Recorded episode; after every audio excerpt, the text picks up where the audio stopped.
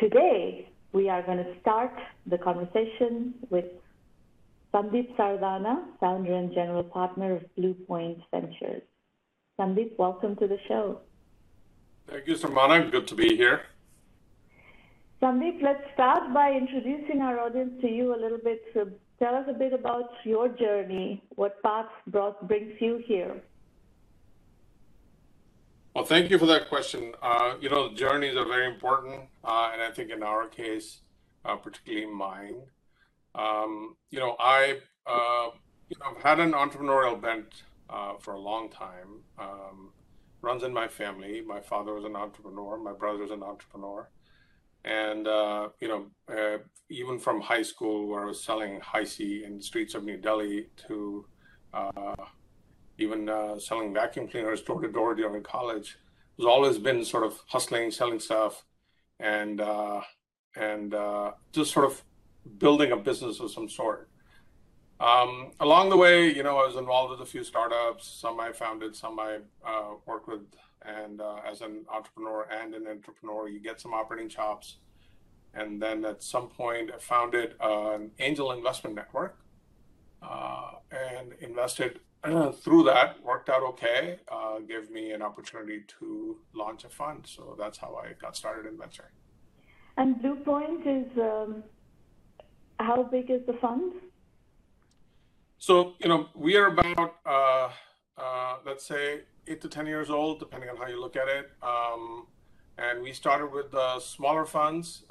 First couple of funds were 10 million apiece. Now we're just launched 2 funds, 25 million apiece. So that's 50 million being launched right now. We've raised for the early stage part of the fund, most of the money. We are now working on raising the later stage fund, the follow-on fund, simultaneously to the early stage fund. As the companies from the early stage funds are graduating, we'd like a vehicle to absorb some of our pro rata there. So let's try to double click into the specifics of the early stage fund, Sandeep. Tell us about stage. What stage do you like to get involved in? What sectors do you like to invest in? And what is, you know, more specifically, what is your investment thesis for the early stage fund? Good question. We're a generalist investor, so we invest very early in terms of we might in fact go all the way to pre-seed.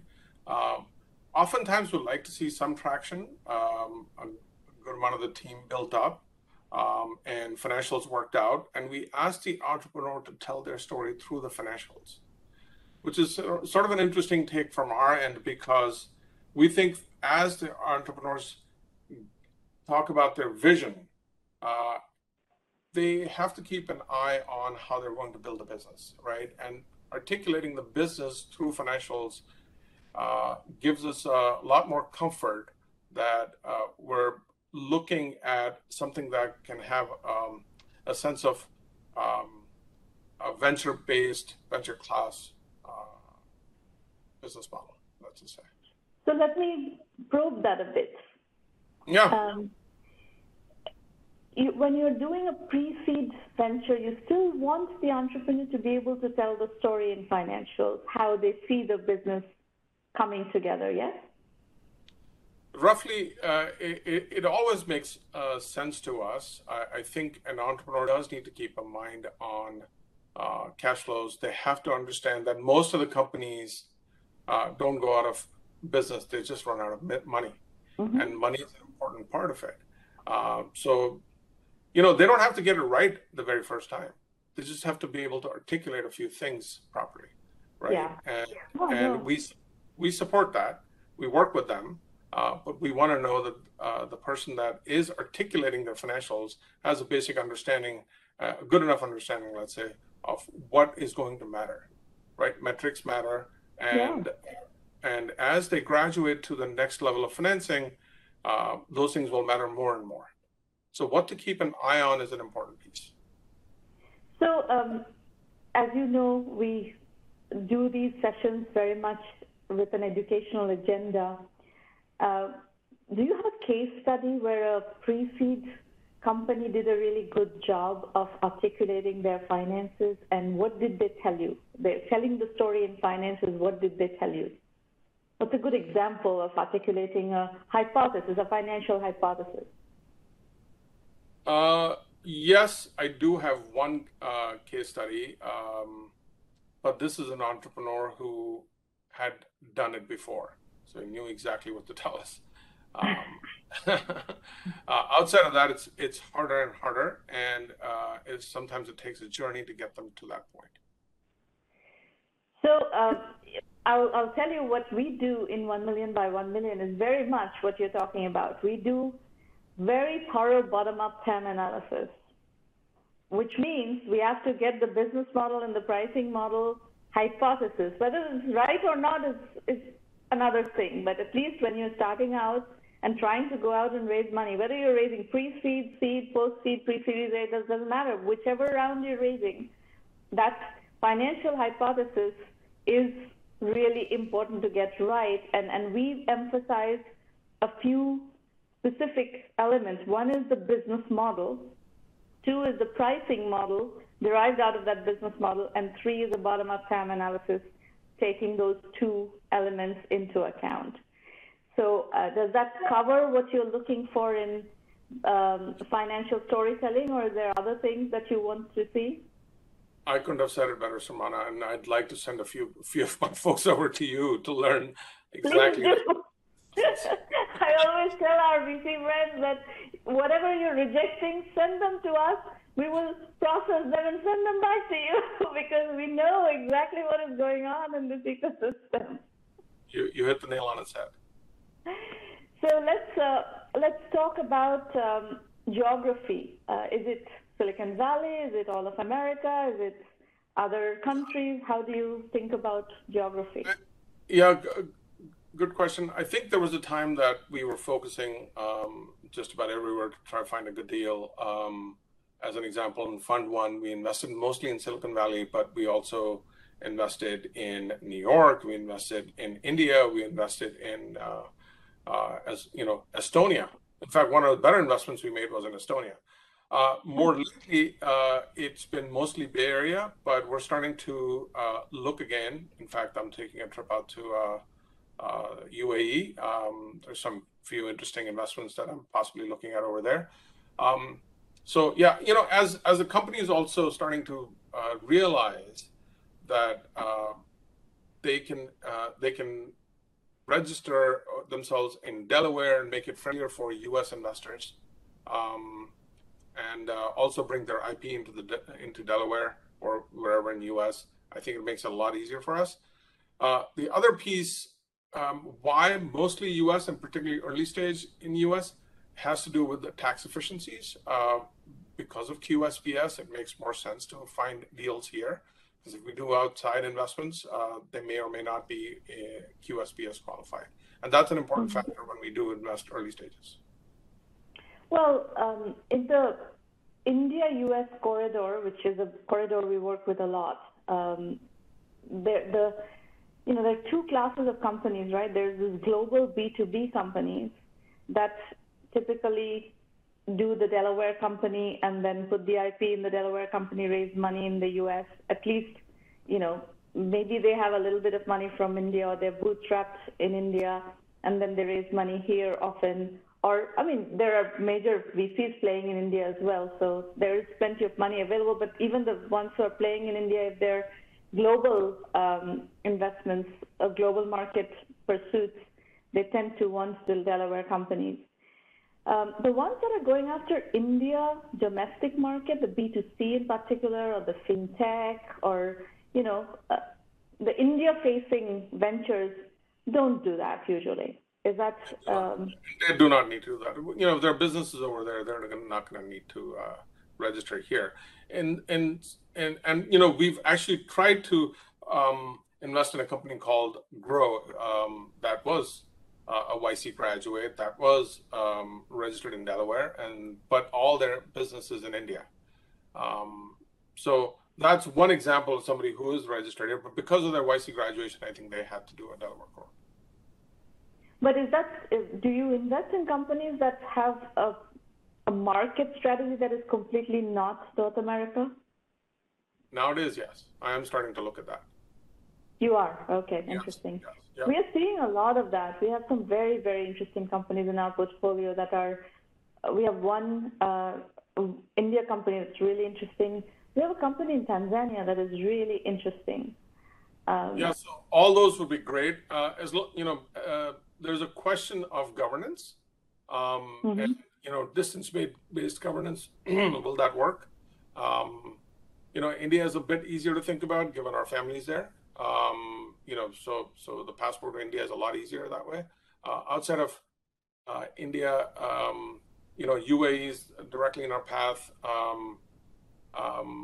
Singapore, maybe some of the other Asian countries, but Africa is starting to emerge as a phenomenal place to invest, and we're starting to pay attention to that. I'm not sure we're going to make any investment anytime soon.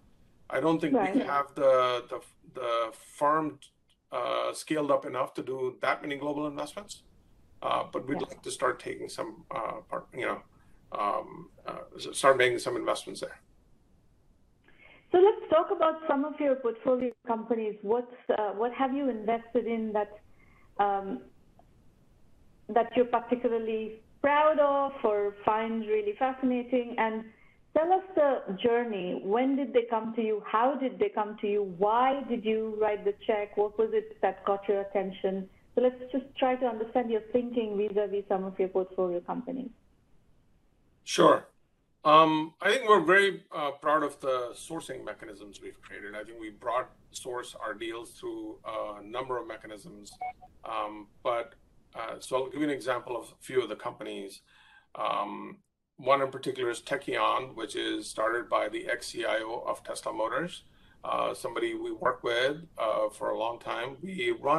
Every so often we run these panel events, and we're very interested in running CIO panel events. And James Henn, the founder of Tekion, was invited to one of those, eventually became good friends with him. And when he was starting his company, we knew exactly the story in terms of how he had done this within Tesla and what he would do outside. We were jazzed about him as a founder.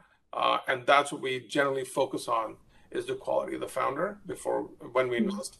And his team was with him, phenomenal team, great vision, and proven execution inside Tesla and inside VMware and inside Oracle, wherever he's been. So we followed that story, and we're so glad that we made an investment. We invested in the seed round as one of the first checks in. A great syndicate coming alongside us, and that was invested at a 10 million pre 13 post today valuation in 4.5 years is at about 3.5 billion. So that's, you know, those are great fund makers, multiple fund deliverers, if you will.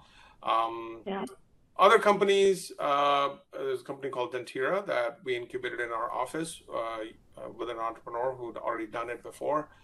And, you know, good friends with us, hung out with us, and we had this idea of creating a marketplace for dental supplies, and leveraged our network to help the entrepreneur get this thing going. And on very little capital, and this is what we really, really like about such businesses, is they're super capital efficient and can build a large business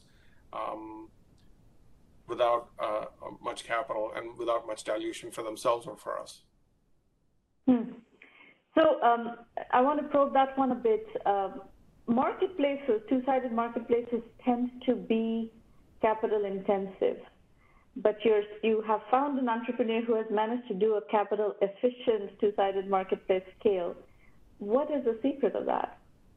I think it's very easy, Sramana, in this instance. So entrepreneur is a do-it-all entrepreneur, can do just about everything.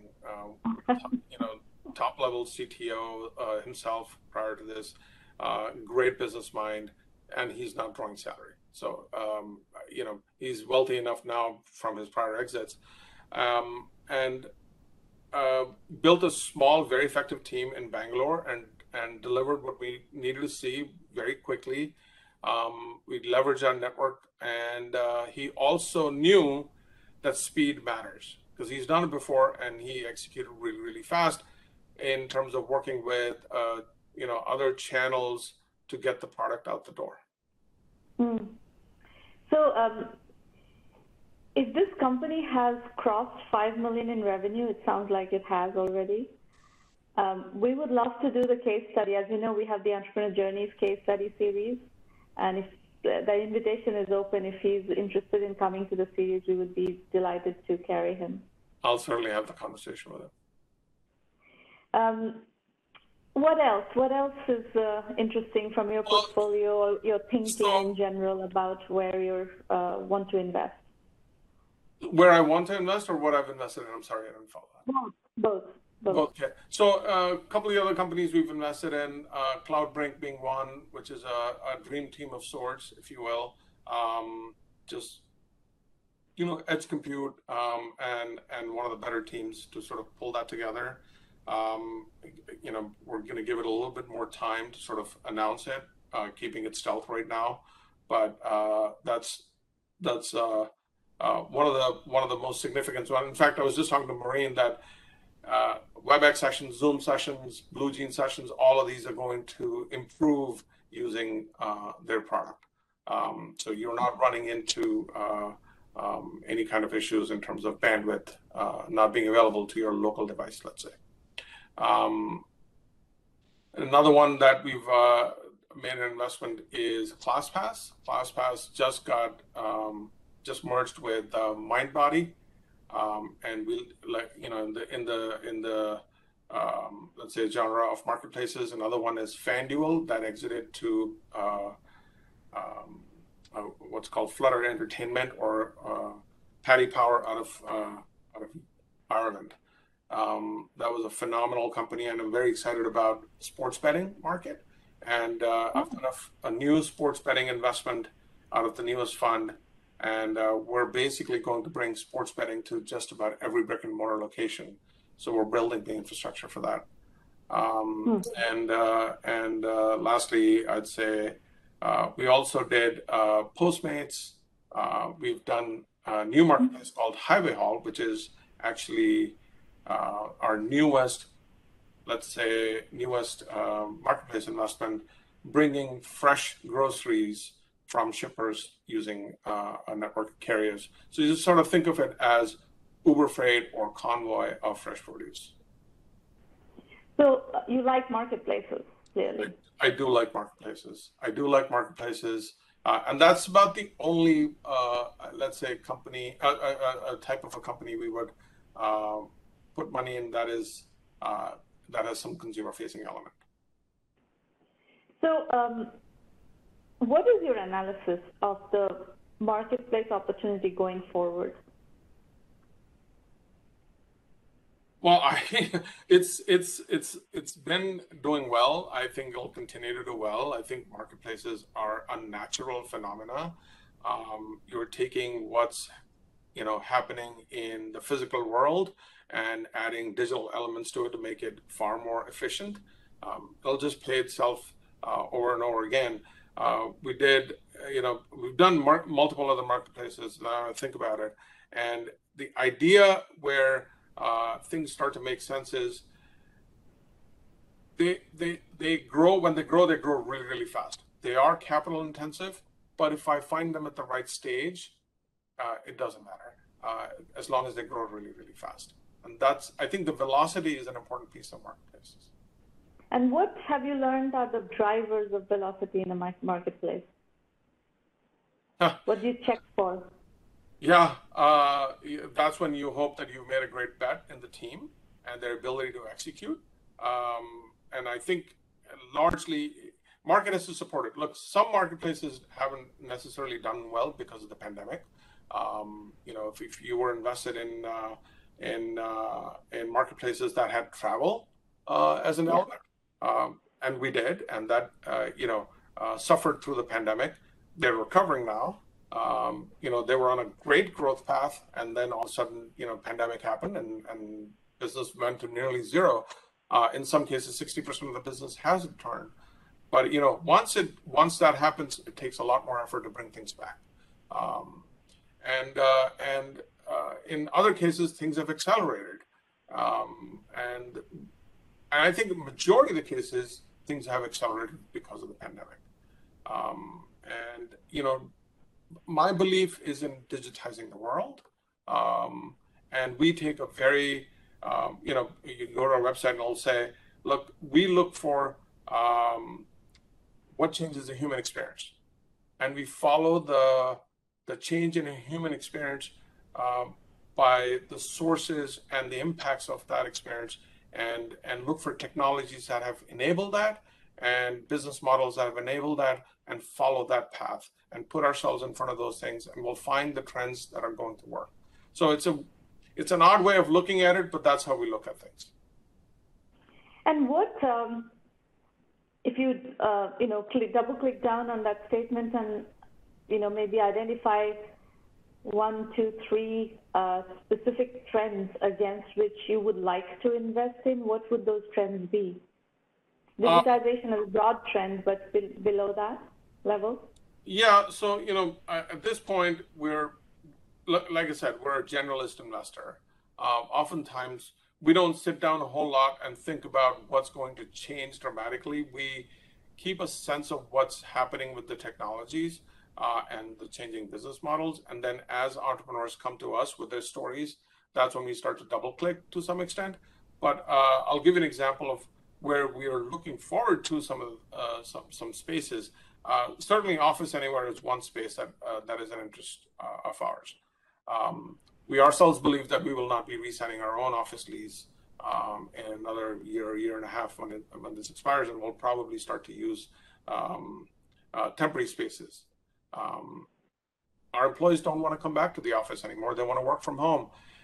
Where we see people need to get together is where dynamic creativity is important to the business, meaning people get together and oftentimes results in very productive conversations on taking a business forward, or something that is important. Operating roles where, you know, you're where it's sort of the back office type of stuff, they don't necessarily need to be together in the office.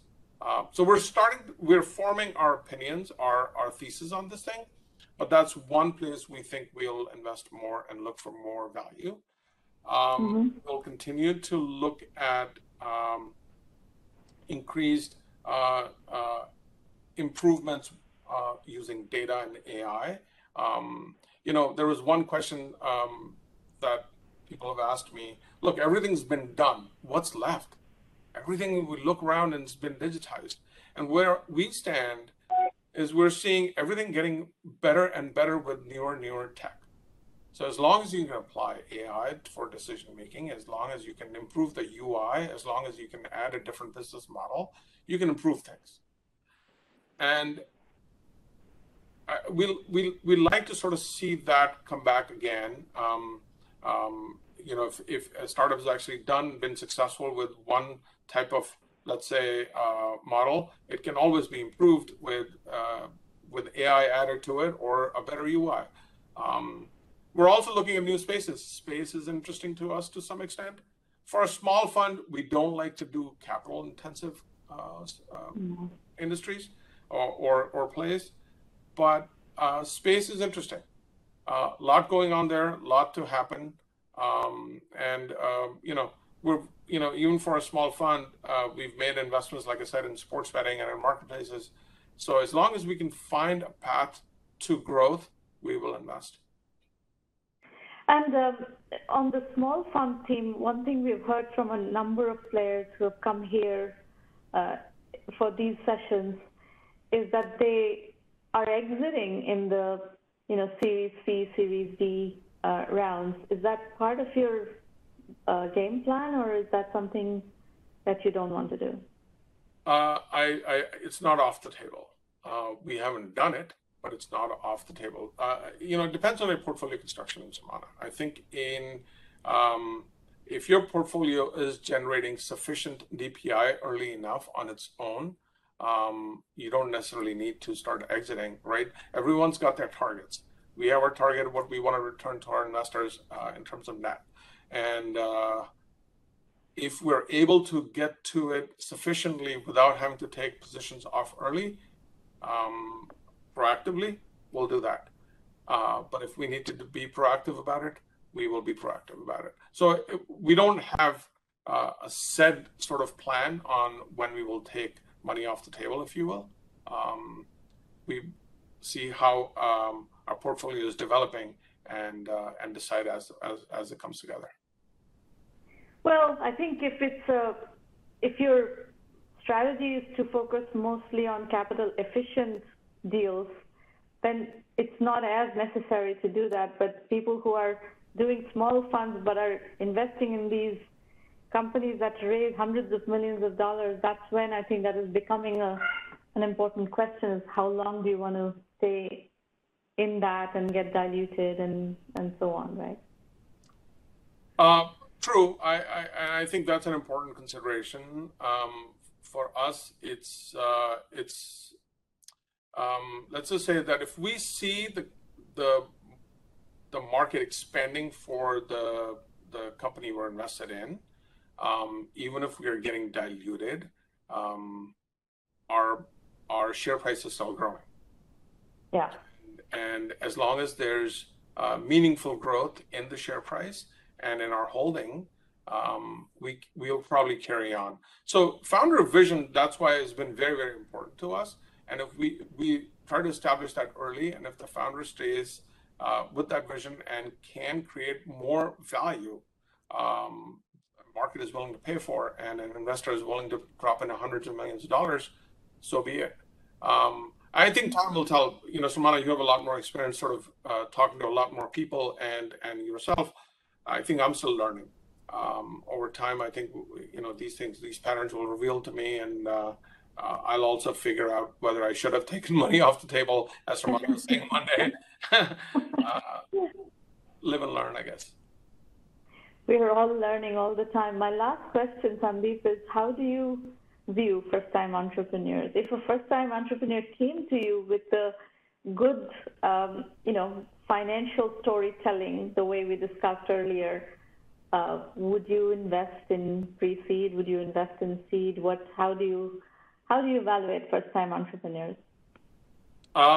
We've done, I'd say, quite a bit first-time entrepreneurs, and we'll continue to do that. There's a certain amount of rawness, and there's a certain amount of energy in the first-time entrepreneur. So as long as they have fire in their belly and stars in their eyes, and they can prove that they can do it, we'll back them. So you would do a pre-seed deal with a first-time entrepreneur if there was a good financial storytelling and vision setting and energy and so on? I've recently done one, and I'm doing another one right now. Very good. Very good to hear that. Because that's one of the gaps that we struggle with on behalf of our entrepreneurs, that everybody, and the market is full of repeat entrepreneurs. So anybody who's doing investments is looking for repeat entrepreneurs, and pre-seed for first-time entrepreneurs is a big gap in the market. Very few people are doing pre-seed for first-time entrepreneurs. So that's where we try to, find people who are open to that opportunity. Yeah, I mean, look, first-time entrepreneurs can be a little bit more reasonable as well, right, in terms of their ask for valuation. That's helpful. And second piece is, as long as they have the ability to pull a firm together, get a team together, and articulate a great vision, I'm not sure why you wouldn't do it. And oftentimes we work in syndicates. So if I'm leading a deal, I'll bring a syndicate together. My energy will rub off the other folks in the syndicate with me, and they'll co-invest alongside. So there's always a reason to sort of invest in a first-time entrepreneur and bring the energy of a syndicate to them, so they have the ability to bring the firm together, let's say, in maybe I shouldn't say a safer environment, but at least in a relatively safer environment. Great. All right. Well, Sandeep, thank you for sharing your thoughts, and thank you for coming today. We will be in touch. I do have stuff that I will be sending you in as soon as they're ready. So I have noted what your inclination is towards. So I hope to find you stuff that are of interest to you.